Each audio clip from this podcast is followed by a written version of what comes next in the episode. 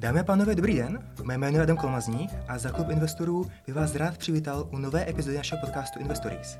Dnešní epizoda nese název Uvnitř nejstaršího hedge fundu ve střední Evropě. Do studia jsme si k nám pozvali Daniela Gladiše, zakladatele a ředitele hedge fundu Vltava Fund. Dobrý den, pane Gladiši. Dobrý den.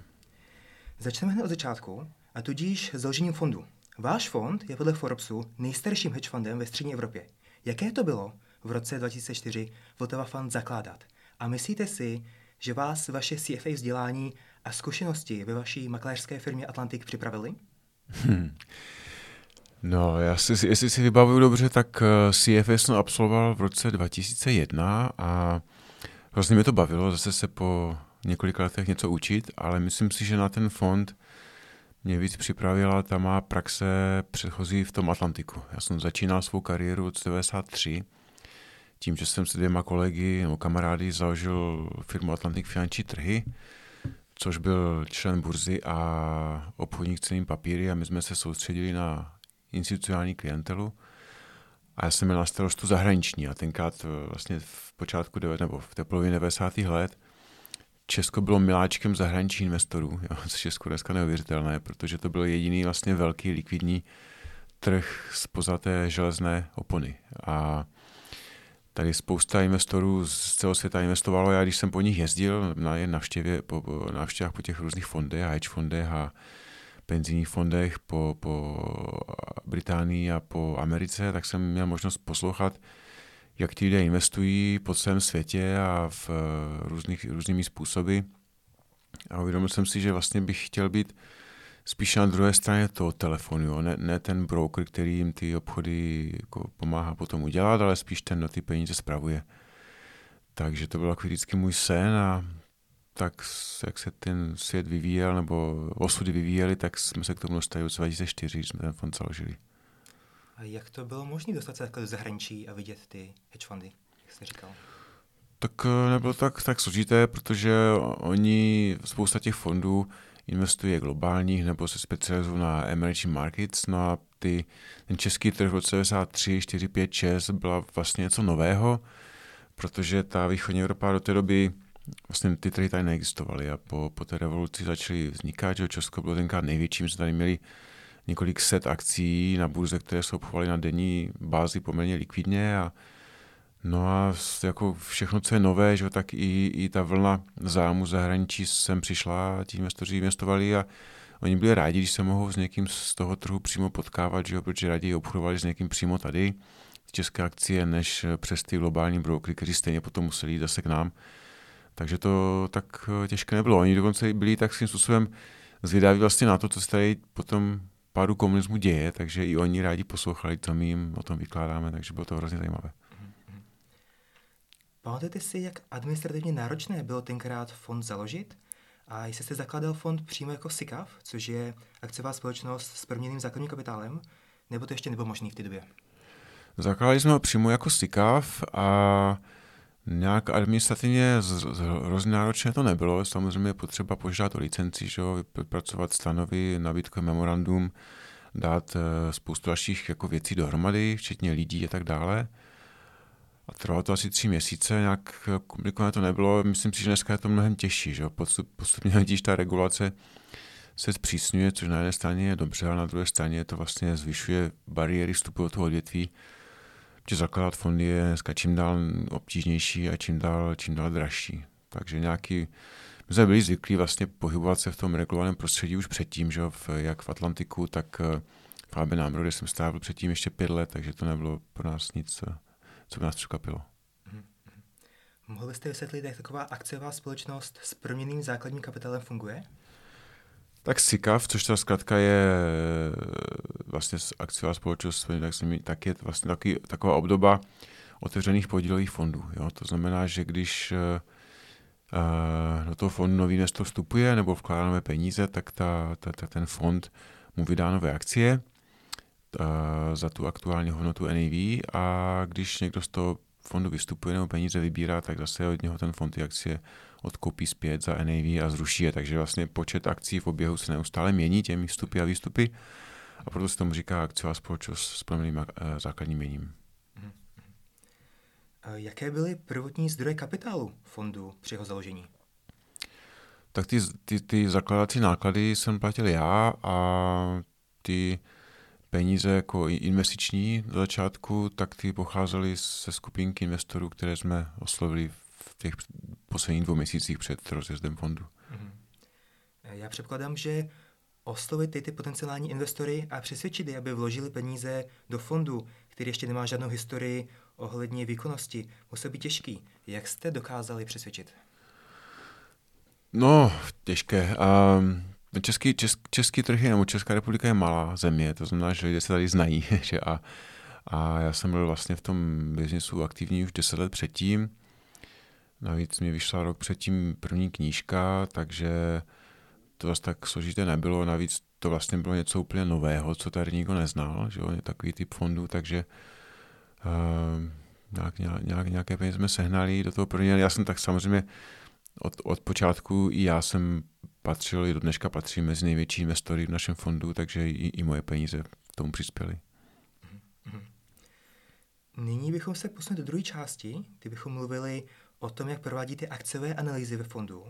A já se vás rovnou zeptám, jak probíhá celý proces od nalezení vhodné společnosti, udělání analýzy až po koupi akcie? Hmm. Tak eh, ten náš, eh,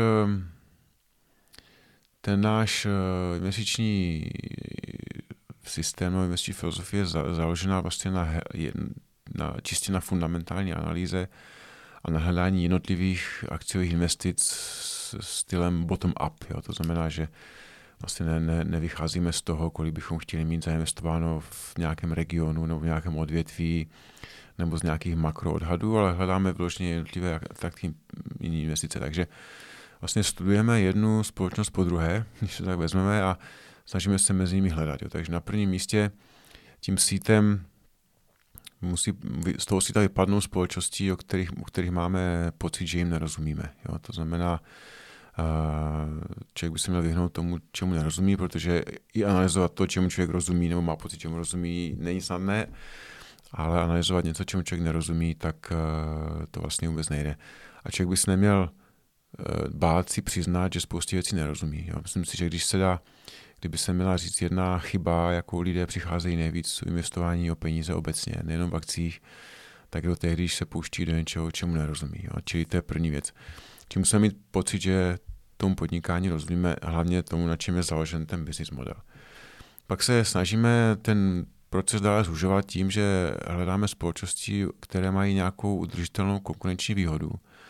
A ta se musí projevovat eh, ne tím, že to management tvrdí, ale ta se musí projevovat na těch číslech, eh, která vykazuje. To znamená na vysokých eh, výnosech kapitálu především a na možnostech ten kapitál reinvestovat dlouhodobě s vysokými výnosy. Jo. Čili to je, to je druhá podmínka. Pak ten management musí mít dvě vlastnosti, nejenom, že umí řídit ten samotný biznis, ale taky tu, že dobře a efektivně alokuje ty vydělané peníze. Jo. Což na to se často zapomíná, protože managementy většinou mají tendenci spíš řídit ten biznis dobře, protože to je něco, na čem ty lidé vyrostli, že jo? ale ta um, umění alokovat ty vydělané peníze vlastně vyžaduje úplně jinou sadu dovedností a ne všechny managementy mají. Jo. Takže snažíme se hledat takové firmy, kde ten management skutečně alokuje peníze efektivně podle toho, jaké výnosy to přináší.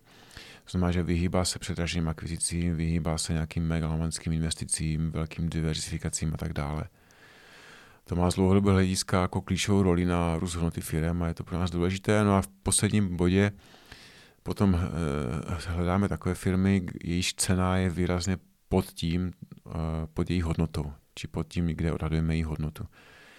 No a výsledkem potom je nějaký nákupní seznam v vozovkách firem, jo, které máme nastrované, kterým rozumíme a které nám podle, podle všech, podle všech eh, měřítek vyhovují a teď vlastně jenom, jenom jde o to, buď zaprvé si počkat na to, až ta cena bude atraktivní, nebo vybrat prostě z těch, které dispozici jsou, ty, ty nejlepší. Jak dlouho vám trvá zanalizovat jednu společnost?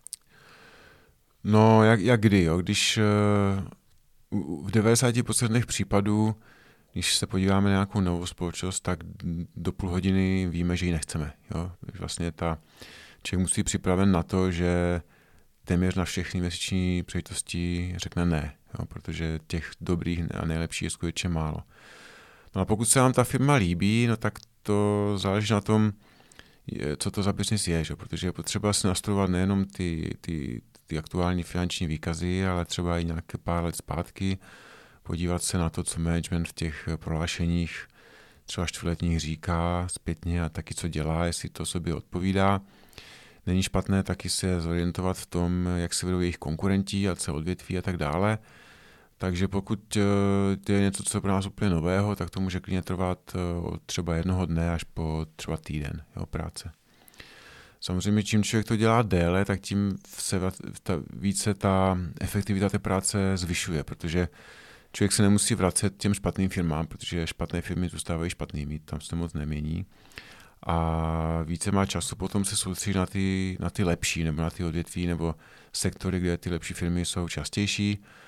A když člověk sleduje nějakou firmu 5, 10, 15 let, tak vlastně ta potřeba jakoby udržovat se v obraze je čím dál menší, jo, protože ve většině případů se v těch biznisech až tak moc jako nemění. Takže ta práce je potom efektivnější, efektivnější, jako čím déle ji člověk dělá. No.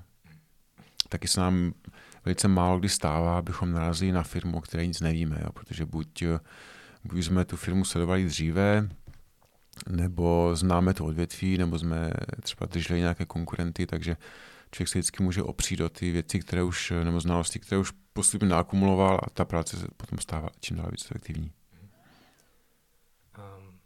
Co je výsledkem takové analýzy? Vytváříte nástránkové reporty nebo Excel model nebo prezentace a pak to diskutuje s analytiky? Tak nás je ve fondu pět, kteří se podílejí přímo na těch investicích, takže my nepotřebujeme si navzájem něco prezentovat nebo psát daleko sáhle. Samozřejmě, že to, že to spolu neustále diskutujeme, každý má tu nějakou jinou práci, takže tu práci nějak, nějakým způsobem dělíme. A obzvlášť obezřetní jsme u používání různých um, sofistikovaných Excelových modelů, protože naše zkušenost je taková, že čím sofistikovanější Excelový model, tak tím potom horší ten výsledek. Jo. Takže spíš máme takovou tendenci ty věci co nejvíce zjednodušovat a zaměřit se na firmy, u kterých ta levnost je tak do očí bíjící, že člověk nemusí podporovat nějakým složitým uh, excelovským modelem nebo nějakým výpočtem. Jaké metody a nástroje používáte při provádění akciových analýz ve vašem fondu? Tak jak jsem říkal, všechno se opírá o fundamentální analýzu. Tam při, při ní ty klíčové ukazatele pro nás jsou uh, volné cash flow v porovnání s enterprise value, to znamená uh, jak vlastní mění, tak uh, dluh. Uh, důležité pro nás je, jsou výnosy kapitálu, jo, to jsou vlastně dvě nejdůležitější věci.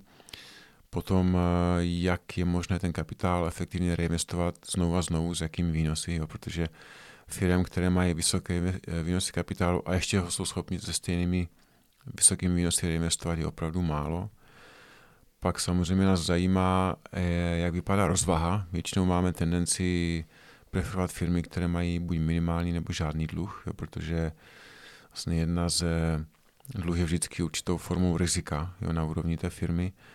No a z takových těch uh, charakteristik, které se nedají kvantifikovat, ale které jsou důležité, tak je potom chování toho managementu a různá a taková ta, bych řekl, podnikatelská nebo manažerská kultura té společnosti. Mhm. Jakým způsobem vyhodnocujete a filtrujete informace z různých zdrojů při rozhodování o investicích? A jaké databáze používáte? Hmm.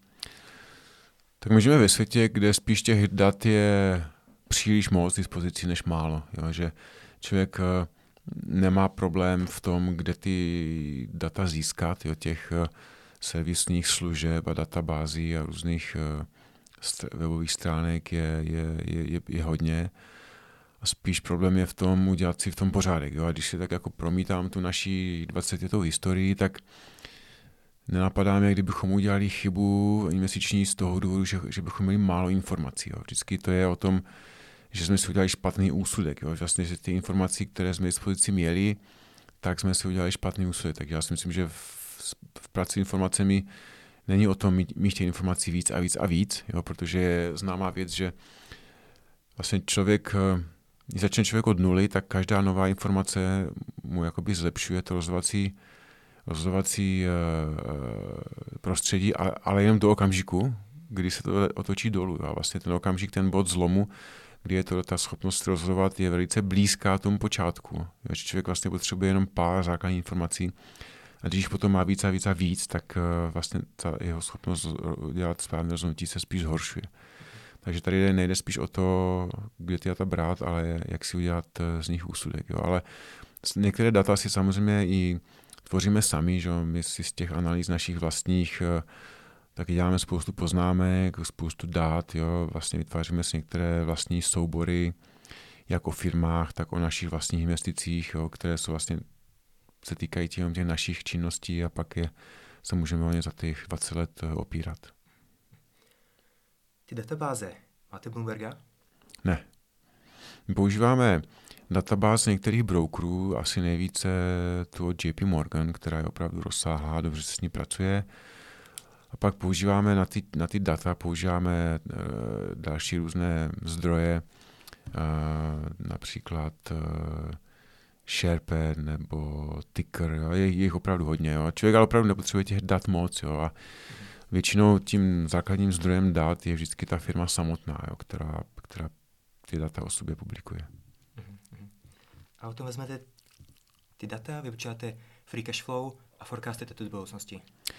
Uh, vypočítáme free cash flow, protože se nedá spolehnout na uh, oficiální databáze, protože je potřeba ty oficiální čísla z těch výkazů trošku upravit o různé jednorázové položky a, a účetní vlastně pasáže, které si myslím, že by se měly dělat jinak. Takže si to, většinou si to, jak tu ziskovost, tak to volné cashflow si většinou odhadujeme sami.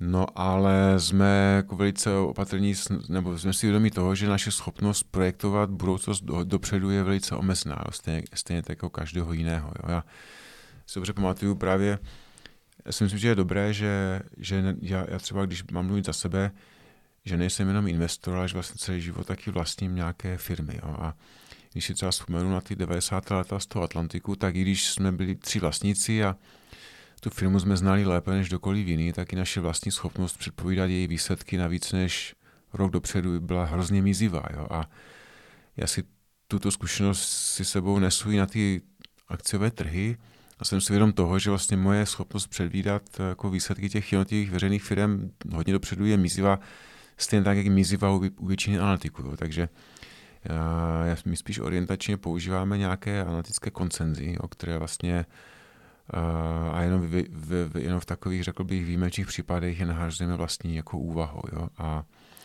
spíš se opíráme o to, že u stabilně firmy, které se vyznačují určitou stabilitou, vlastně ta minulost je relativně dobrým indikátorem té budoucnosti, co se týče nějakých předpovědí a projekcí. Máte přímý kontakt s vedením některých firm, do kterých investujete? A jak takový kontakt probíhá? Hmm.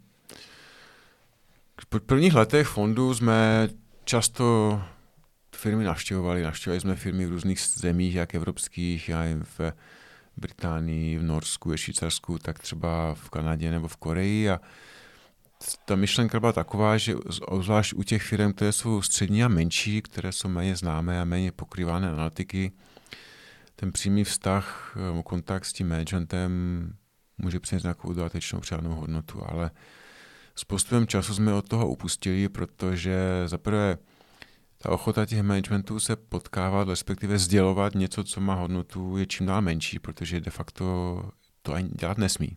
že vlastně třeba v Americe firmy musí všechny informace poskytovat všem veřejnost, celé veřejnosti najednou, jo, hromadně. Či tam pravděpodobnost, že oni se potom ani nechtějí setkávat, jo, vlastně a pravděpodobnost, že něco řeknou, co by člověk nevěděl už, je velice malá.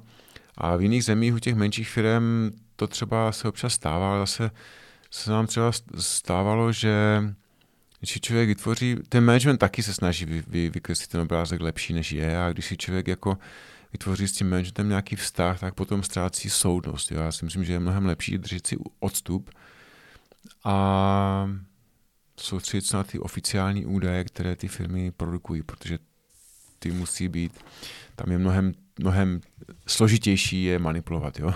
tam jsou i právní, právní důsledky. Nicméně stále jsme aktivní účastníky na různých konferenčních hovorech a prezentacích firm a často kládeme i, i dotazy, takže nějakou takovou formou eh, v tom kontaktu jsme. Ale myslím si, že je lepší se moc jako do toho neponořovat, do těch přímých kontaktů s těma firmama. Mm-hmm. Teď bychom se podívali na riziko. Já bych se vás zeptal, jak fond hodnotí a řídí riziko spojené s investicemi do akcí? A jaké jsou hlavní aspekty rizikového řízení? Hmm. Já si myslím, že začít se musí u definice rizika, jo? protože od ní se potom všechno odvíjí. Ta standardní finanční teorie definuje riziko jako volatilitu ceny toho aktiva, jo? což si myslíme, že je úplně nesmyslná definice. A my um, definujeme riziko jinak. Jo? U jednotlivých celkově u investování definujeme riziko jako pravděpodobnost toho, že se nepodaří dosáhnout vytýčeného cíle. Jo? A pokud si například člověk dá za cíl dosahovat uh, třeba výnosy vyšší než inflace, tak potom třeba to diskvalifikuje úplně některá aktiva z těch investic, protože kdyby člověk se zaměřil na hotovost a dluhopisy, tak v podstatě automaticky zajistí dnes, že ten cíl nedosáhne. Jo? A potom v tom případě z tohoto pohledu tato aktiva jsou riziková, zvyšují riziko nedosažení toho cíle a člověk se musí zaměřit víc na aktiva, která dosažení toho cíle jako umožní snadněji. A jako u těch jednotlivých akciových investic definujeme riziko jako pravděpodobnost ztráty té cel, celkové ztráty té investice, nebo trvalé ztráty té investice, což je něco úplně jiného než volatilita. A snažíme se jí, snažíme se jí eh, to riziko snižovat tím několika takovými kroky. My vlastně vidíme, to investování, investování není přírodní věda, kdyby existovaly nějaké objektivní pravdy nebo objektivně správné postupy. Investování je série činností nebo kroků, které jsou založené na pravděpodobnosti. Jo. Takže v tom našem investičním procesu ty jednotlivé kroky se snaží snižovat pravděpodobnost toho rizika. Takže, jak jsem tady uváděl, tak ten první krok, uh, když si zakládáme na tom, abychom měli pocit, že rozumíme tomu, co ta firma dělá, tak to je podle mého názoru největší uh, snížení rizika vůbec, jo, protože to myslím, že to není potřeba ani rozvádět. Jo. Takže pokud se člověk dokáže omezit jenom na věci, které myslí, že má rozumí a, a, a dokáže eliminovat tu většinu, které nerozumí, jo, tak si myslím, že to je i na správné cestě. Potom, když se člověk uh, posunuje dál, že, tak uh, když se soustředí na firmy, které mají vysoké výnosy kapitálu, buď absolutně nebo v porovnání s náklady kapitálu, tak samozřejmě zvyšuje pravděpodobnosti toho, že se tam že dochází nějaké tvorbě hodnoty. Jo. Když eh, se člověk zaměří na, na to, aby ty firmy měly silnou rozvahu, nízký dluh, tak zase zvyšuje pravděpodobnost nebo snižuje pravděpodobnost třeba toho, že tam dojde k nějakým eh, nepříznivým vývojím, které poškodí prostě hodnotu té firmy. Jo. Když se soustředíme na firmy, kde management eh, jako dobře alokuje ty vydělané peníze, tak zase snižujeme pravděpodobnost toho, že je znehodnotí. No a, a v tom konečném důsledku pak je, ta disciplína musí být u toho uh, držet se opravdu toho, aby ta cena byla výrazně níž, než je, než je hodnota. Cena je vždycky určitým měřítkem rizika. Jo. Takže to, to vlastně, já si myslím, že riziko se nedá uh, skoncentrovat do nějakého jednoho čísla, ale že, že je to prostě věc určitých jako kroků kvalitativních i kvantitativních, které do sebe postupně jako zapadají. Mm-hmm. Pokud um, nevyužíváte volatilitu, jak se rozhodujete, kolik eh, kapitálu alokovat do každé společnosti? Protože klasicky podle Modern Portfolio Theory by mělo být rozložení portfolia takové, aby při daném očekávaném výnosu se měla minimalizovat volatilita. Tak jak vy se rozhodujete, kolik do jaké společnosti dát? No, uh, ta moderní teorie portfolia si myslím, že je v praxi neaplikovatelná, jo? protože ona vychází, ona je, ona je matematicky hezká, elegantní, ale vychází z předpokladů, které ve světě reálném neexistují. Jo? Za prvé, pracuje s volatilitou jako definici rizika, což si myslím, že není správné. Protože kdyby, kdyby ten vztah mezi uh, volatilitou a rizikem platil, jo, tak uh, vlastně lidé, aby dosahovali vyššího výnosu, tak by v praxi museli vyhledávat volatilnější investice. A já jsem takového člověka nikdy nepotkal. Jo. Vlastně lidé takhle neuvažují ani se nechovají. Navíc ta teorie pracuje s veličinami, jako je beta, jako jsou kovariance od jednotlivých uh, akcí, což jsou hodnoty, které jsou velice nestabilní v čase a vlastně se pořád, pořád jakoby mění. Jo. Takže uh, my máme určité Co týče toho alokace, tak regionální alokaci dopředu stanovenou nemáme, jo? abychom si řekli, že v té zemi nebo v tom regionu se mít tolik a tolik, to, to nemáme. Většina to portfolia je investována na těch rozvinutých trzích, které sami o sobě jsou méně riskantní než, než, než třeba ty, ty emerging markets. A co se týče eh, jednotlivých odvětví, tak máme nějaké interní limity, které stanoví nějakou maximální koncentraci do odvětví, ale vlastně jsme se k ním nikdy ještě ani nepřiblížili, protože když se třeba podíváte na náš web, kde každého čtvrt roku aktualizujeme jak tu regionální, tak eh, odvětvou diversifikaci, tak uvidíte, že třeba v těch odvětví, těch odvětví tam je asi 12, jo, že vlastně tam žádné koncentraci nedochází. Jsou, chybí tam některé odvětví, kterým se vyhýbáme právě protože jim buď nerozumíme, nebo je považujeme za, za málo atraktivní. Pak jsou tam odvětví, kterých si myslíme, že jim rozumíme více a tak dále, ale uh, ta, ta, to, to riziko uh, hodnotíme spíš tady tou mírou té koncentrace jednotlivých odvětvích nebo jednotlivých firmách. Že jo. Regulace nám stanoví například, že maximálně můžeme investovat 20% fondu do jednoho aktiva, do jednoho ceného papíru, což je pro nás stejně hodně, to bychom, to bychom nedělali. Naše největší pozice Berkshire má 16-17% a to jenom proto, že to je vlastně konglomerát, který je spíš taky malý index, jo, než jedna akcie, takže tam to nevadí, ale jinak těch pozic máme asi 23 momentálně, přičemž těch 10 největších může představovat asi 70% portfolia. Jo. Berete nějak tržní kapitalizaci jako proxy pro nízký risk? Uh, ne. Uh, máme firmy megacapy, jo, ty největší, a máme firmy relativně malé, kde se ta kapitalizace měří třeba jenom ve stovkách milionů.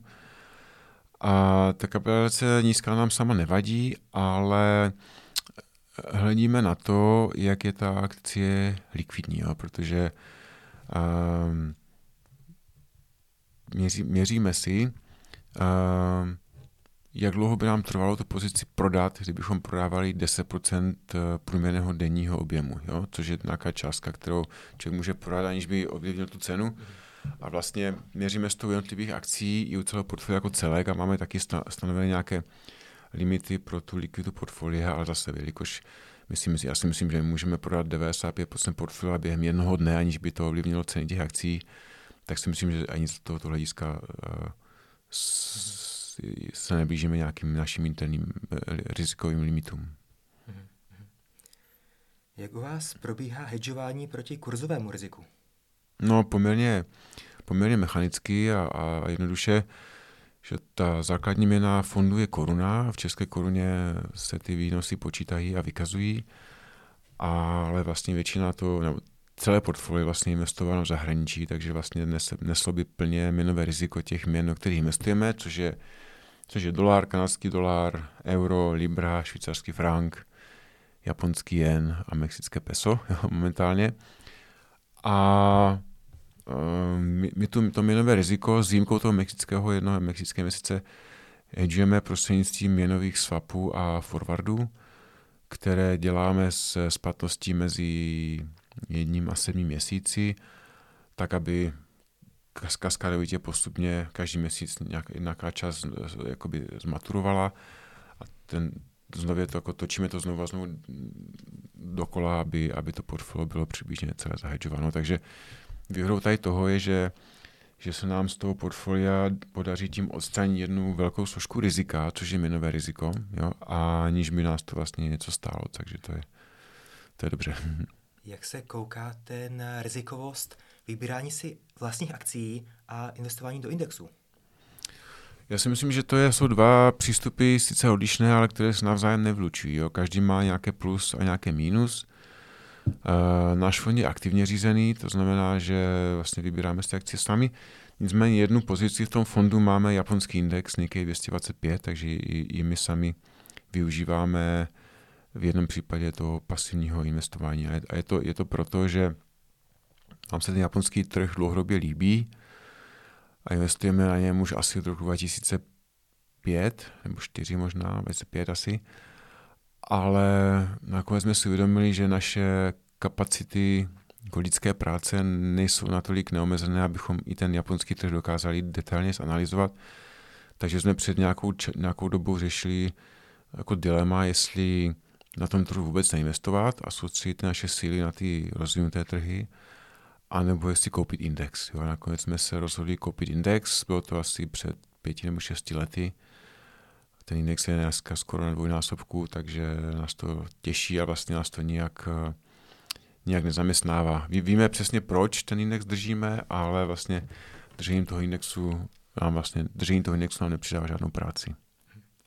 Opravte mě, pokud se mýlim, ale mám pocit, že jste v nějakém jiném podcastu říkal, že věříte, že akci, že investování do indexu um, zneefektivňuje cenotvorbu těch akcí, že lidi vkládají peníze do indexu bez toho, aby si analyzovali hmm. ty společnosti vevnitř, což žene uh, ceny těch akcí, co jsou v tom indexu nahoru, bez na to, jaká je jako jejich vnitřní hodnota.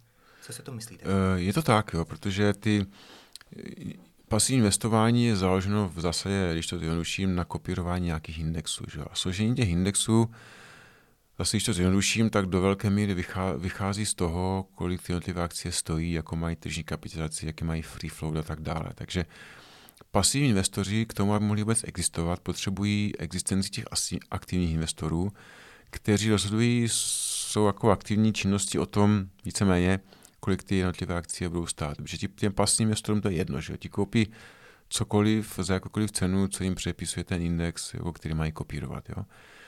Pokud je těch um, aktivních investorů hodně ve srovnání s těmi pasivními, tak to vlastně nevadí. Ale jakmile těch pasivních investorů začne být většina, což je stav, ve kterém jsme dneska, tak potom ten proces cenotvorby je, je jako omezen nebo narušen a začínají převažovat toky do těch pasivních fondů. Jo. To znamená, že oni, že oni vlastně, dneska si myslíme, že většina peněz je zprávána pasivně, aspoň ve Spojených státech, ať už otevřeně nebo skrytě. A když se vlastně odečtou takové ty podíly těch firm velkých, které drží jejich zakladatele, kteří s nimi neobchodují, jako, jako, je, jako jsou zakladatele třeba Alphabetu a Mety a Amazonu nebo Berkshire, které se vlastně z toho free floatu musí ve skutečnosti ještě odečíst, tak těch aktivně držených akcí je relativně hodně málo. To může být třeba 25% jenom trhu. A potom jakýkoliv přítok peněz do pasivních fondů vlastně žene ty největší akcie hodně nahoru. Jakýkoliv odtok zase je žena hodně dolů. Takže to pasivní investování má ten dopad, že mimo jiné, že zvýrazňuje ty trendy, které na těch trzích jsou. A to oběma, oběma směry. Jo. Čili na jedné straně to trošku stěžuje práci těm aktivním investorům a na druhé straně to zase přináší větší příležitosti, jak toho využít, když jdou eh, proti tomu. Že? Když si berte společnost, která není v nějakém velkém indexu a zdá se, že je podhodnocená, ale je to riziko, že ten trh si nemusí, nemusí uvědomit, že ta společnost je podhodnocená, a tudíž zůstane podhodnocená dlouhou dobu a vznikne takzvaná value trap. Eh, jak tyto riziko vnímáte, nebo Uh, proč by člověk měl investovat do nějaké malé společnosti, která se byť zdá podnocená, ale bez možnosti tuhle vnitřní hodnotu nějakým způsobem re- realizovat? Hmm. No to je přesně věc, kterou jsme řešili někdy před čtyři, pěti lety. Jo. My jsme tu současnou investiční strategii fondu jsme eh, začali v 2009 a ona fungovala výborně až někdy do roku 2018 kde vlastně ten, ten, ten dobrý vývoj se zastavil a teď, teď, teď, teď jsme jak, začali jakoby stagnovat a nebylo to proto, že by ty firmy nebo ty akce, které jsme drželi, si vedly špatně, co se týče ziskovosti, ale vlastně ten trh to úplně ignoroval. A bylo to vlastně díky tomu, že během té předchozí dekády se postupně začal ve světě dominovat čím dál více ten americký trh a na tom americkém trhu začaly čím dál více dominovat jenom některé vybrané sektory. Jo. A to všechno bylo umocněno pasivním investováním a vlastně došlo to až do takové míry, že ten trh potom ignoroval všechno ostatní. Jo. Takže my jsme řešili nějaký před nějakým, kolem toho roku 18-19 jsme řešili, jako jak eh, na to zareagovat tím naším portfoliem, respektive jak z toho ještě vytěžit. A došli jsme vlastně k tomu, že jsme se rozhodli to portfolio přebudovat a to tak, aby většina firm, které v, těch, eh, v tom portfoliu máme, aby sama kupovala své vlastní akcie. Protože v tom případě a se člověk nemusí spolehat na to, že si té levnosti všimne trh, a ty akcie kupovat, protože tu velkou kupní sílu přináší ty společnosti samotné. A potom dokonce člověku nejenom, že nevadí, když si to ten trh nevšímá, dokonce paradoxně to může být lepší, že čím déle si to nevšímá, tím je to lepší, protože tím více umožní vlastně té společnosti těch vlastně akcí levně koupit a tím větší, více exponenciálně ten dopad na konci jako potom bude. Jo? Takže někdy, někdy v roce asi 19 jsme začali takový velký analytický projekt, kdy jsme vlastně všechny společnosti, co sledujeme, nebo takový ten užší seznam, dejme tomu 300 společností, jsme znovu proanalizovali s větším důrazem na to alokaci toho kapitálu, jo, hlavně na ty odkup vlastní akcí. A sestavili jsme si jako takový vylepšený nákupní seznam, což není tak těžké, jo, protože když člověk ví, co hledá, tak je to mechanická práce, že? a když se tomu věnuje, tak asi po roce jsme vlastně byli připraveni. Ale jedna věc je ty firmy mít nachystané a druhá věc je, je mít portfolio, protože většina z těch akcí po většinu času je drahých. Jo? Takže jsme si říkali, že může trvat hodně dlouho, než se nám podaří dostat do portfolia. Naštěstí v vozovkách nám přišel na pomoc COVID, jo, protože v tom propadu na jaře 2020 nejenom, že ty akcie všechny propadly, to znamená, že se staly najednou levnější, ale díky tomu, že najednou vznikla nejistota, jak si ty jednotlivé firmy povedou, že? protože některé byly napůl zavřené, některé byly úplně paralizované, některých se čekalo, že vůbec jako neví, co bude. U některých naopak se ukázalo, že ten covid jim hrozně prospívá, co se týče ziskovosti, ale nikdo vlastně nevěděl, jak to bude. Takže se výrazně zvýšila i volatilita těch akcí a tím, čím víc oni kolísali, tak tím rychleji ty, ty příležitosti naskakovaly. A dneska vlastně máme asi máme skoro 90% portfolia, máme dneska investováno právě ve firmách, kde, kde, které jsou výraznými kupci vlastních akcí. Jo? A když to před tím covidem to bylo možná 30% jenom, jo. Takže, takže to je jedna z, to je taková naše reakce na ten vývoj a potom vlastně nám nevadí, když ten trh dlouho ignoruje nějakou akcí, pokud nás se obchoduje za pětinásobek zisku, jo, a ta firma koupí každý rok 7% akcí, aniž by to bylo na úkor jejich biznisu nebo rostoucího dluhu, potom čím déle to tak bude, tím lépe, protože na konci musí dojít eh, k dramatickému růstu ceny té akcie, jo, protože to vlastně je jakoby matematicky nevyhnutelné. Jo? Takže tak, takhle, takhle věcma se bavíme ve fondu. No. Prozradil byste nám, jaké procento portfolia doporučíte držet v hotovosti? A jakou část této hotovosti byste nechal pro případ, že by se byla právě nějaká ta velká investiční příležitost a jakou část byste nechal jako rezervu pro případ nouze, například odliv kapitálu? Hmm. My si nestanovíme dopředu nějaké parametry, kolik minimální hotovosti nebo maximální hotovosti chceme držet. Prostě pokud, pokud máme hotovost a máme nějakou atraktivní příležitost dispozici, tak ji vlastně využijeme. Jo? Pokud nemáme žádnou dispozici momentálně, tak ta hrom, hotovost tam leží nebo se hromadí, ale většinou, po většinu času si myslím, že jsme plně zainvestováni. Jo? A nechávat si hotovost na, na větší výběry z fondu zatím nebylo potřeba, protože nám spíš peníze přitékají, než by otekaly. Takže nám, ta, nám ty hotovosti se spíš časem jako hromadí a pořád vlastně je co dělat. No. Když náhodou ty tu hotovost máte, necháváte ji ležet na běžném účtě nebo se ji snažíte aspoň trošku zhodnotit byť jen spořícím účtem nebo nějakýma likvidníma aktivama ve formě státních dluhopisů? Když nějakou máme, tak eh, vlastně leží normálně na účtu brokera a tam dostáváme třeba v českých korunách, tam dostáváme dneska 6,5%. Tam vlastně v těch měnách, které, které obchodujeme, jsou na české koruně, ale pak samozřejmě taky těch dolarech, euro a tak dále, vždycky dostáváme ten overnight rate, znamená ten, ten, ten LIBOR nebo Euribor minus půl procenta. Jo? Hmm. A když si bychom si ty peníze půjčovali, tak zase platíme ten LIBOR plus půl procenta. Jo? Takže vlastně není potřeba ani hledat nějaké jiné nástroje, protože to stačí. Navíc toho hotovosti tam většinou není moc, takže, takže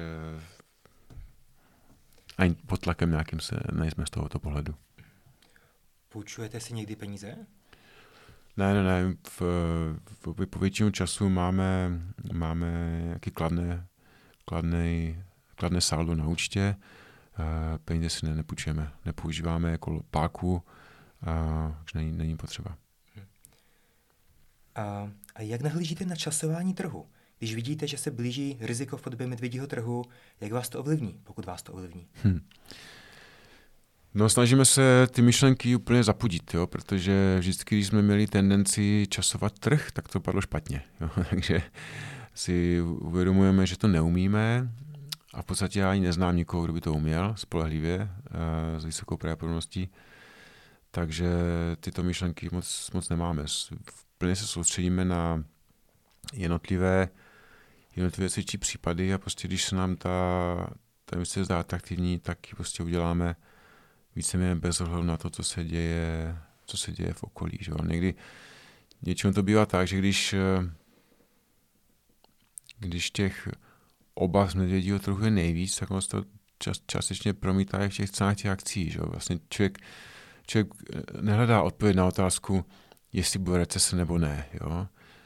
Člověk hledá otázku na to, jestli ten vývoj, ať, ať už jakýkoliv, jaký bude, je dostatečně příliš mnoho nebo příliš málo zohledněn v cenách jednotlivých akcí. Jo? A na to vlastně odpověď člověk nikdy stejně nedostane. Jo? Takže snažíme se vidět ty věci dlouhodobě, dívat se na horizont měsíční mnohem delší, než je ta, ten nejbližší ekonomický cyklus a podle toho investovat. No. Jak se koukáte na nedávný růsty amerických akcí, ať už jde jenom o Nasdaq nebo celkově technologické společnosti?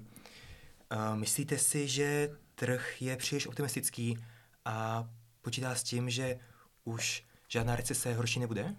Já, já si myslím, že letošní rok aspoň v tě, v, na tom americkém trhu je, je zase zvláštní tím, že, že je takový trošku flashback toho roku 2020, jo, že nahoru ten trh je tažen jenom hrstkou těch největších akcí. Jo? A vlastně ta, ta dichotomie toho trhu, to znamená mezi těmi pár akciemi, které rostou a tím zbytkem trhu je zase obrovská. Jo?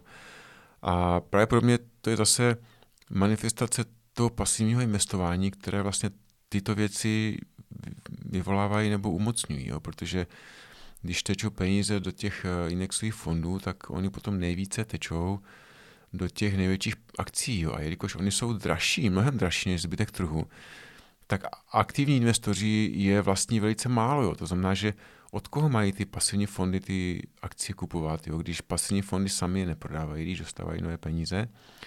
A ty aktivní investoři třeba těch akcí vlastně už málo, jo? potom vlastně stačí relativně malý přítok peněz na velký růst eh, akcí.